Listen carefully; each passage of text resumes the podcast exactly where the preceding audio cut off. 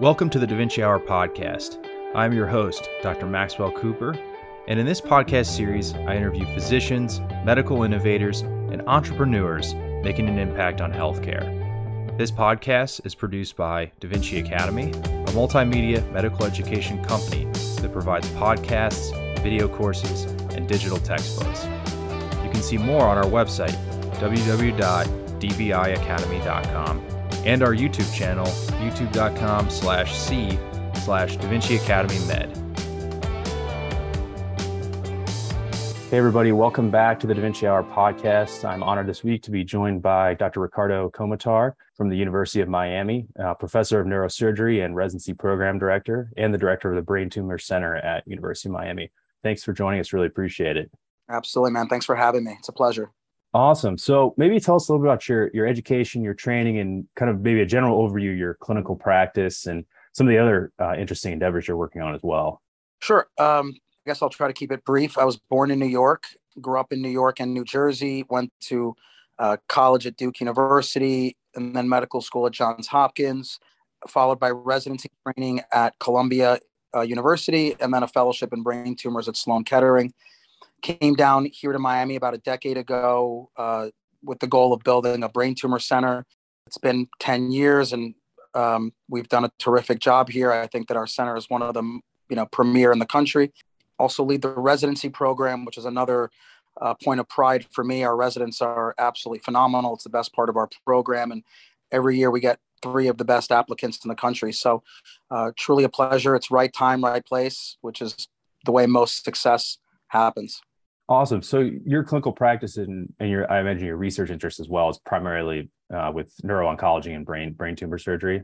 Yeah, correct. 100% of my practice is brain tumors, uh, a combination of benign tumors, non-cancerous, meaning meningiomas uh, and pituitary tumors, as well as a fair share of cancer, uh, gliomas, and metastases.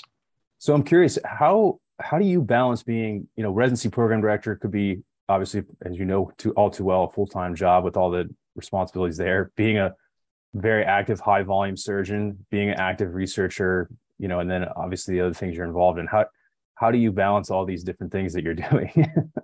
That's a good question. I, you know, I think you have to be able to multitask very efficiently, uh, and you have to have a very wide bandwidth. I always tell people that I feel like in this day and age, what what is the best predictor of someone's success is their bandwidth.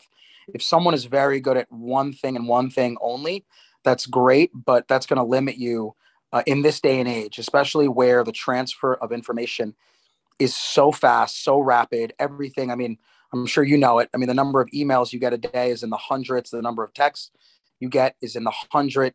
And if you're not able to have a wide bandwidth, and by that I mean able to operate, able to know what's going on with the residents, able to handle all the emails and the high throughput of information that goes on regarding research and mentorship, then you're going to limit your success. And so rather than being a one trick pony, I would say that my advice to people who are aspiring to be physicians is you got to be able to multitask and handle many different things at one time and push all of those forward. That's something I feel like is a real strong suit of mine uh, that's how I've been able to do those things kind of uh, simultaneously and not not have the quality suffer.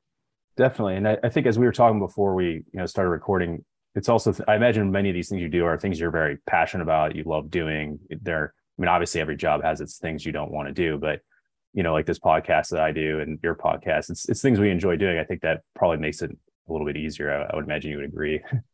100%. I think that if you look at anyone who achieves success or let's say greatness in any field, whether it's medicine or law or business or sports or what have you, they have to be passionate about it. If you don't love what you do, your your your ceiling is really limited because you're not going to put in the extra effort. And just like you said, I I love what I do. Uh, everything from the clinical part with the surgery, in combination with the residents, which is a true passion of mine.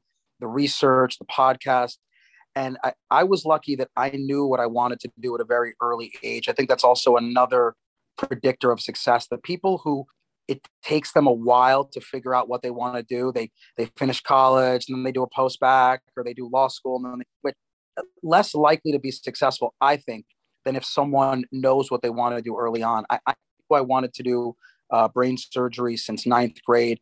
That kind of made the entire process much easier because uh, you know what you want to do, you're focused, you know what you're going to spend your free time on, what your research, what your summers are going to be on. And the earlier you're focused, I feel like the easier it is to be successful. So I think passion, commitment, sacrifice, these are all things that, in my opinion, are, are more important than just intellectual talent.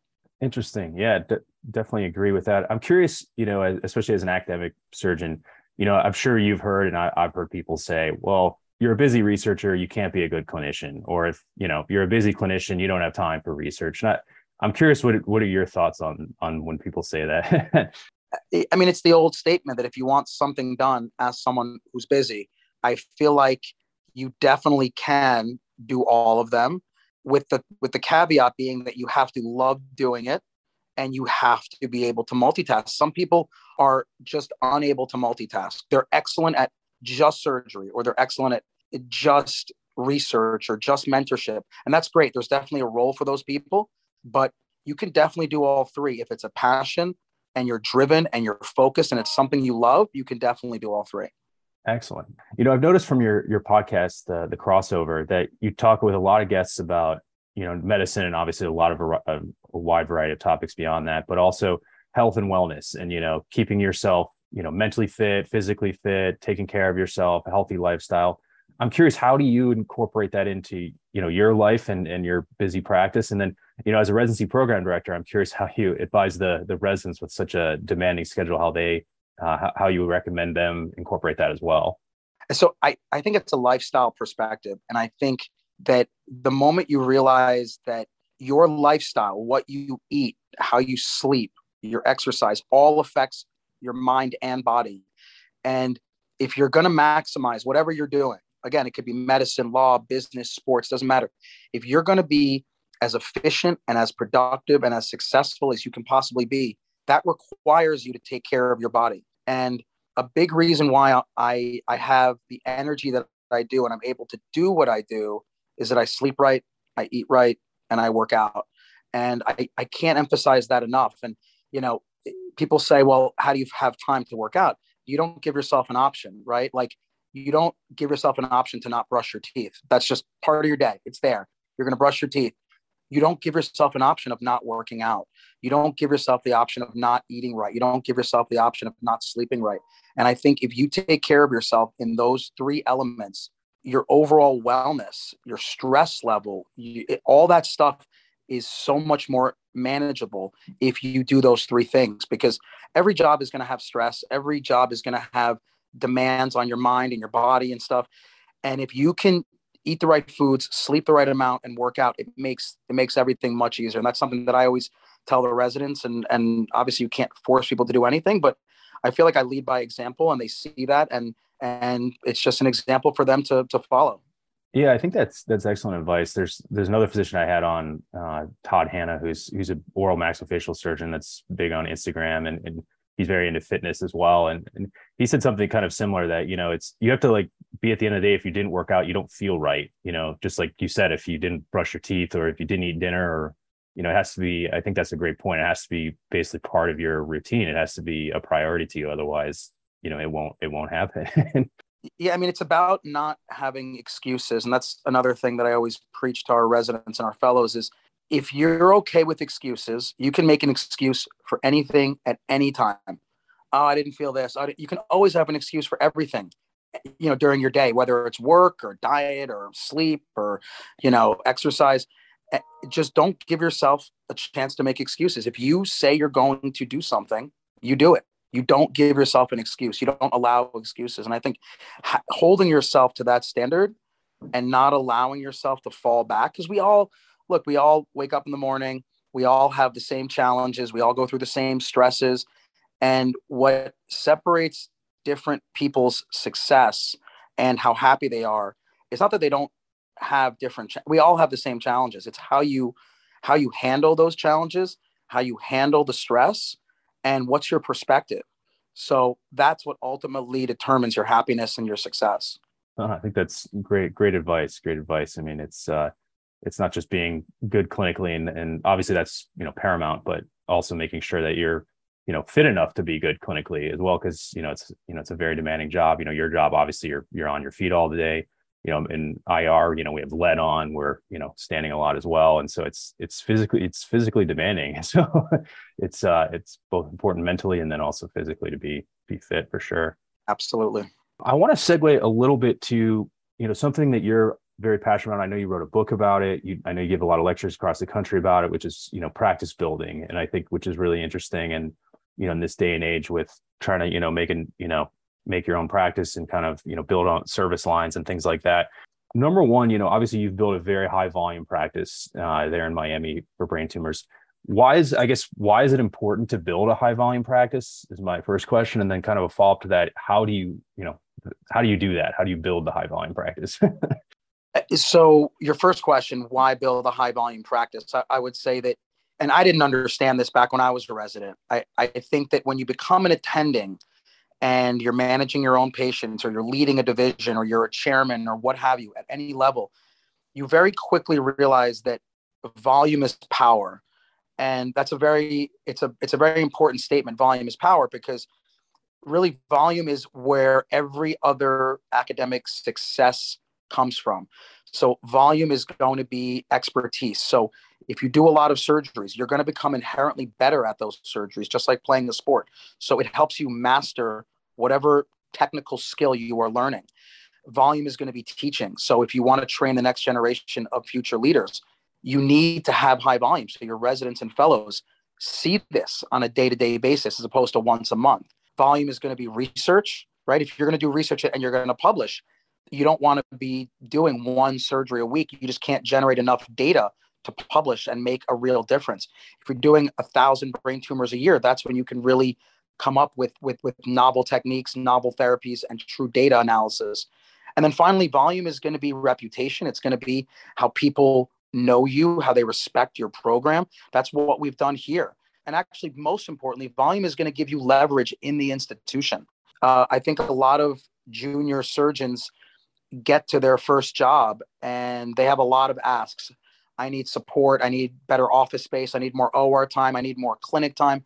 But if you're not producing, these these hospitals aren't going to give you what you want because they have a lot of asks. So at the end of the day, if you're producing volume, you control that referral base, you control that revenue stream for the hospital. And at the end of the day, you have more leverage when you're dealing with the hospital and trying to negotiate for more OR time, ancillary staff, clinic space, office space, whatever it's going to be.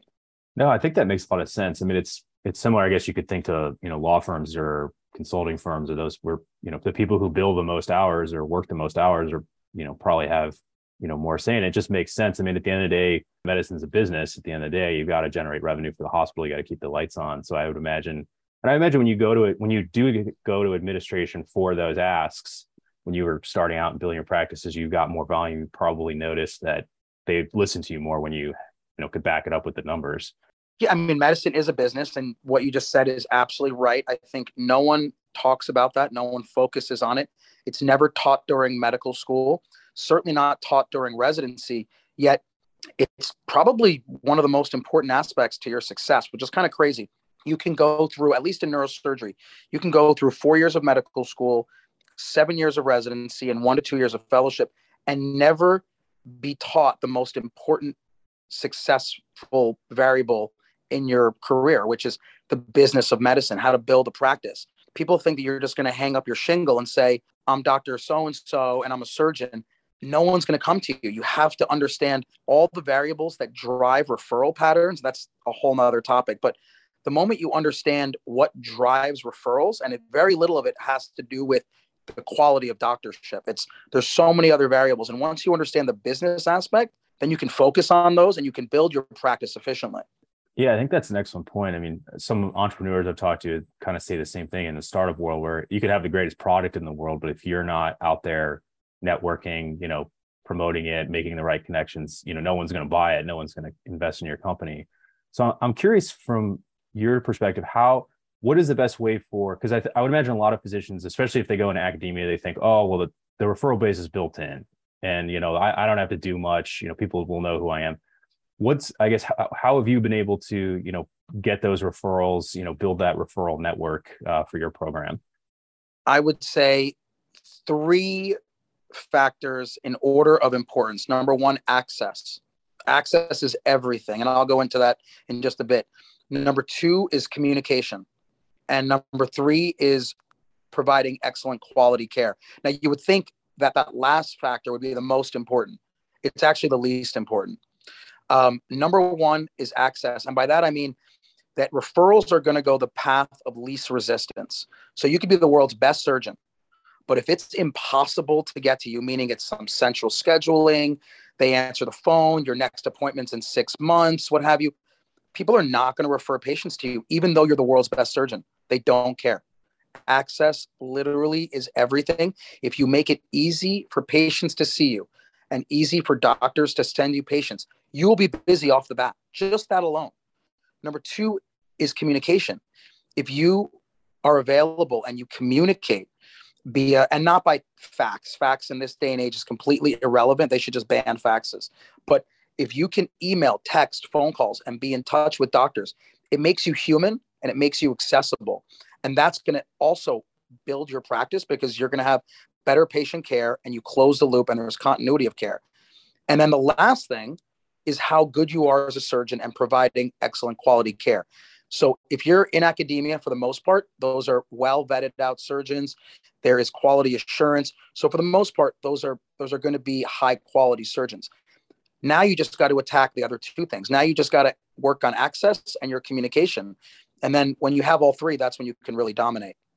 That's awesome. You know, I think I think that's a great point about availability. I mean, I think probably maybe some surgeons or some physicians in general just let their maybe let their ego get the better of them a little bit in that regard and think, oh well, you know, they should talk to my secretary or they should, you know, talk to my office or what. And I think that's a good point you make about, you know, especially when you're dealing, you know, peer to peer, physician to physician, you know, making yourself available. I, I was talking with one of the IR faculty about this, and he was telling me about a recent graduate of ours who went out and you know he gave his cell phone out to all the hospitalists and the ER docs and said, you know, when these different types of you know, people with vertebral compression fractures, you know, that would need benefit from a kyphoplasty or something like that, you know, give me a call directly on my cell phone. And he built a service line that way. And I think, you know, what you're saying is so true from what I've heard from others as well.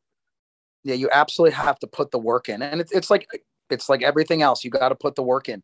If you build barriers around yourself because you don't want your phone ringing, you don't want to get emails, you want to have a cush lifestyle and put these barriers around you, your practice will never be what it could be. Um, so you got to put in the work, you got to put in the sacrifice, you got to you you have to be available. And yeah, sometimes you get a text or a phone call, and you don't feel like answering that phone. I'll tell you, it's hundred percent happens. But at the end of the day, you got to answer that phone because you only have one chance to say no. The moment you tell someone no or you don't answer your phone, you've you've lost that that referral base. They're going to go elsewhere. And so you always have to have the perspective of put your shoes or put yourself in the shoes of the referring doctor. Think to yourself, if you were that referring doctor, what would you want? You would want the ability to send patients at a moment's notice to a specialist who's going to take good care of their patients and let you know how they're doing. So if you can provide access, communication, and high quality care, then it's game over.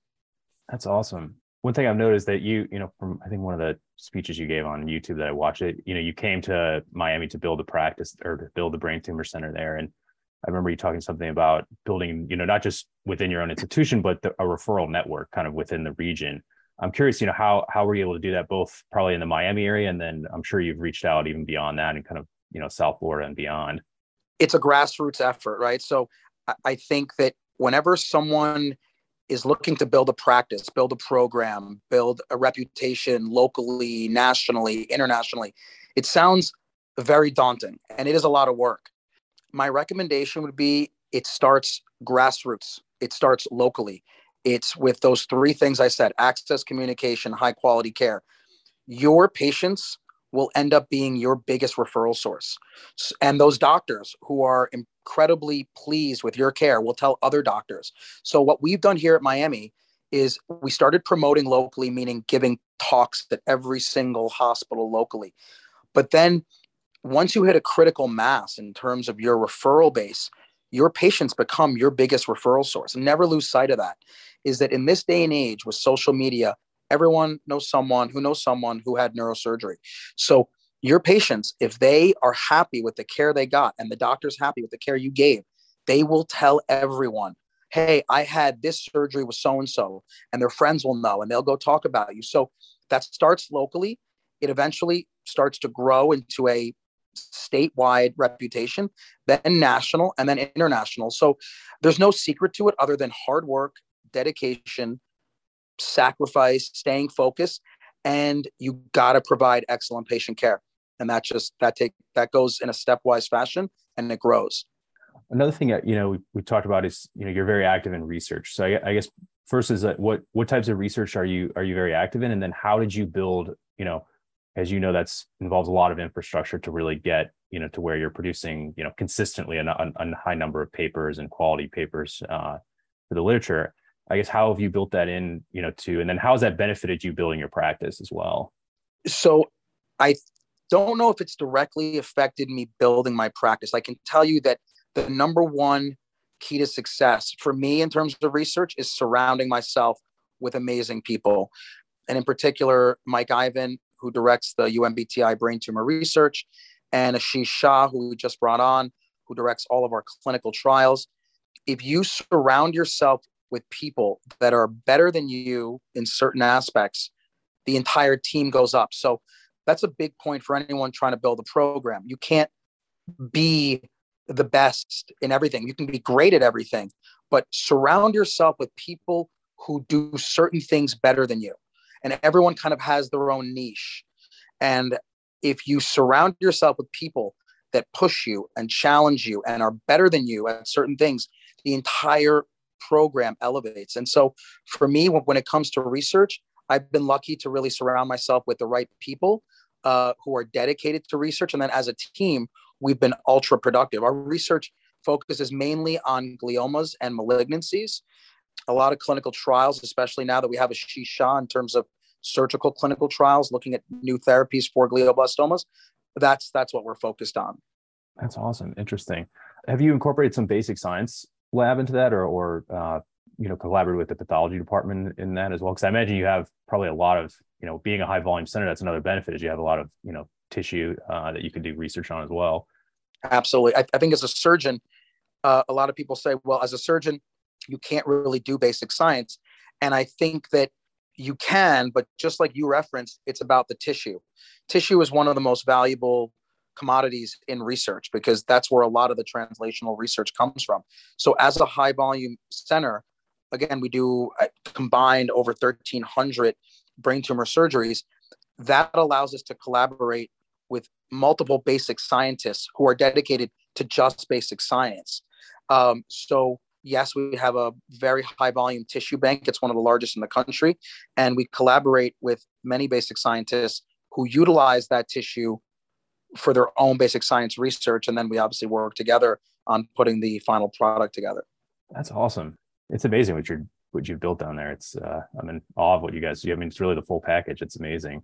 One one other thing I wanted to ask you about is uh, you know social media. You know, as and you've referenced you kind of referenced this earlier in the discussion is is kind of what role do you think that plays in one kind of you know marketing yourself, talking about your work, but then also helping you get you know known you know not just maybe just to be famous but more so to like you know where patients know who you are they know what kind of work you do and things like that.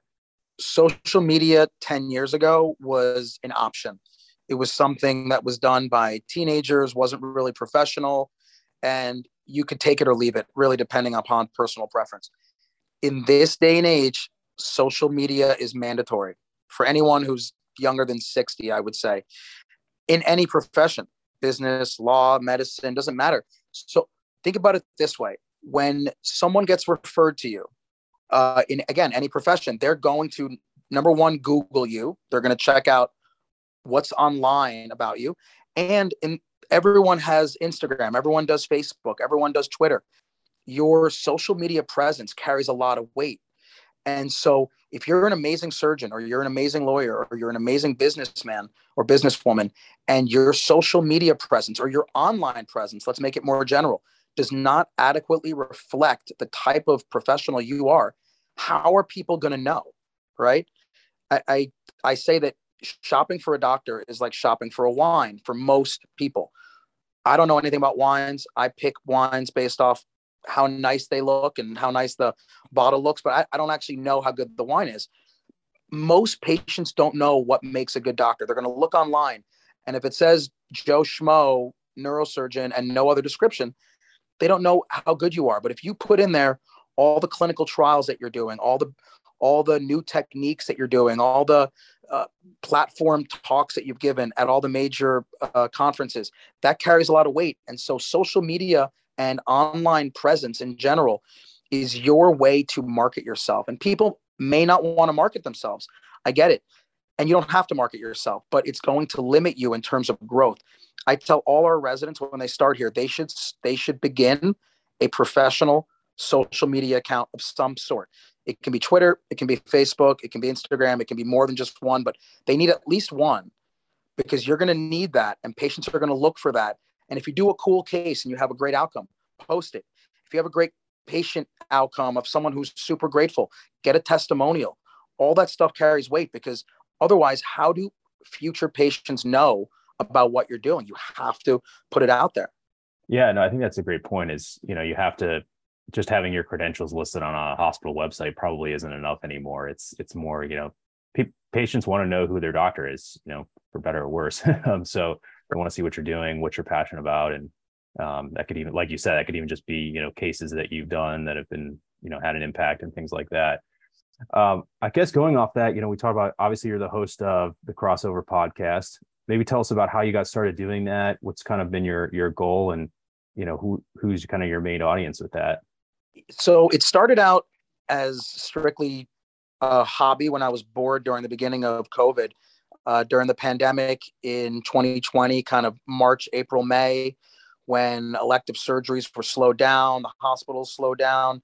It just started as a simple conversation with local physicians on Instagram Live. Very quickly, I enjoyed doing it. And like we talked about earlier, if you enjoy something and it's a passion it's very easy to devote yourself to it so i really got into it i, I i've had the the the luxury of interviewing a lot of very high profile uh, interesting individuals who have taught me a lot. And so it grew from just a, a simple conversation with local physicians and very quickly it became uh, a formal podcast with a lot of amazing individuals who, who i've learned a lot from.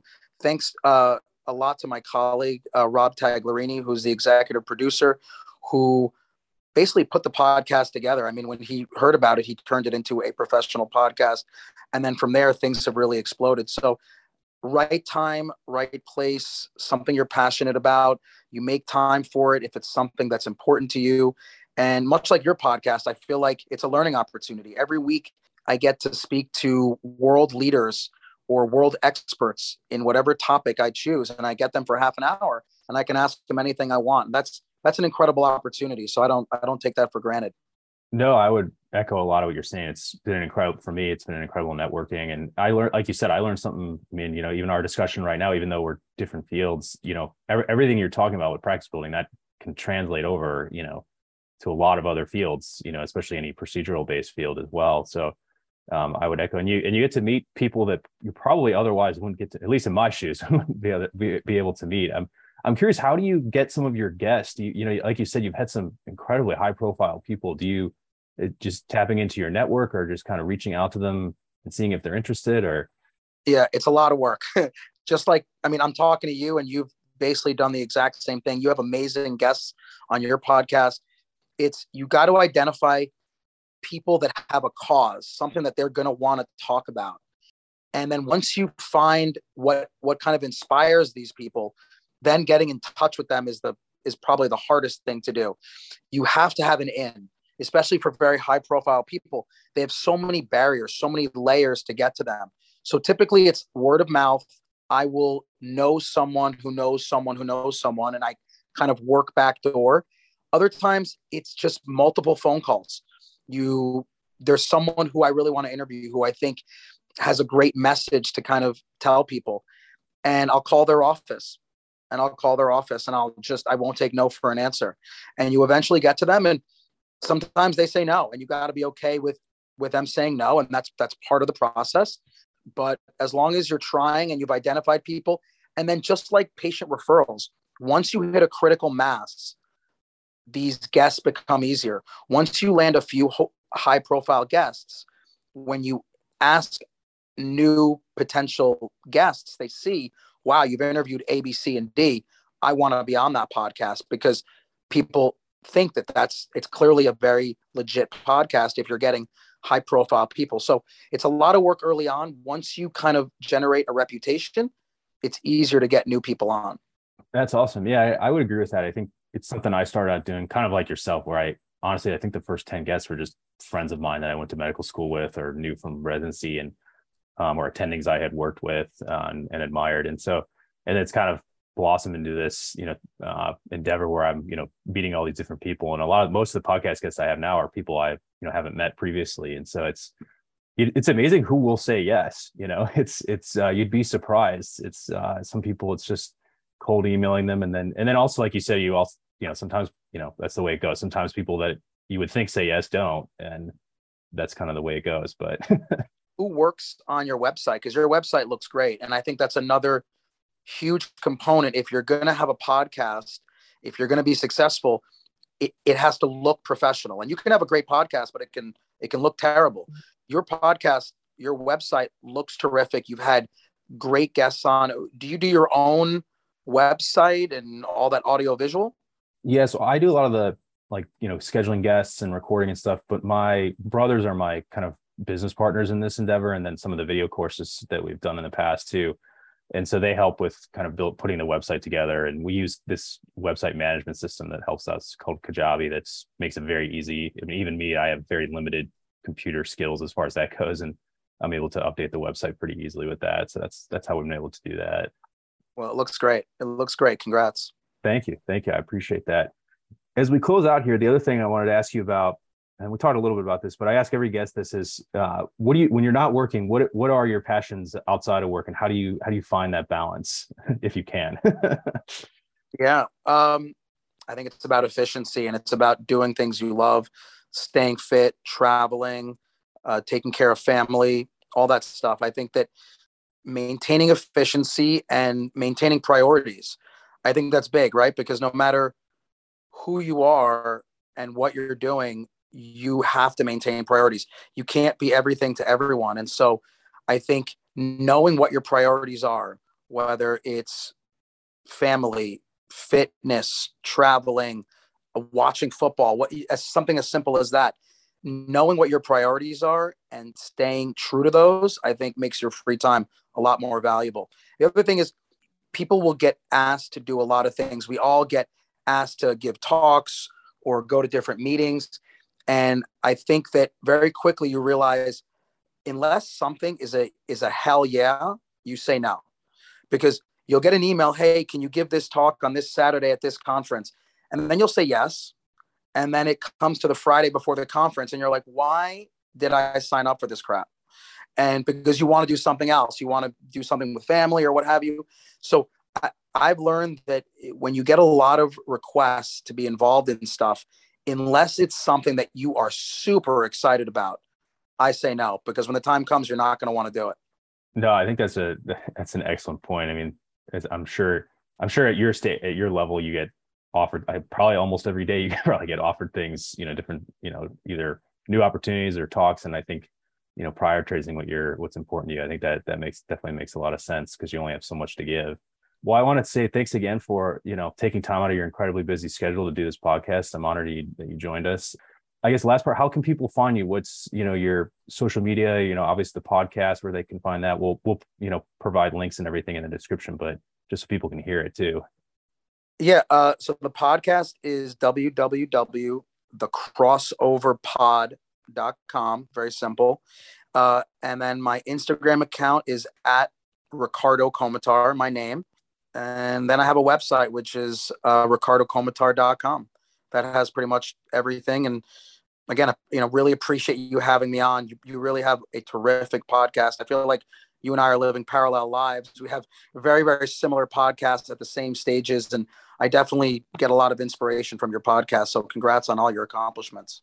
Thank you. Thank you, Dr. Komotar. I really appreciate that.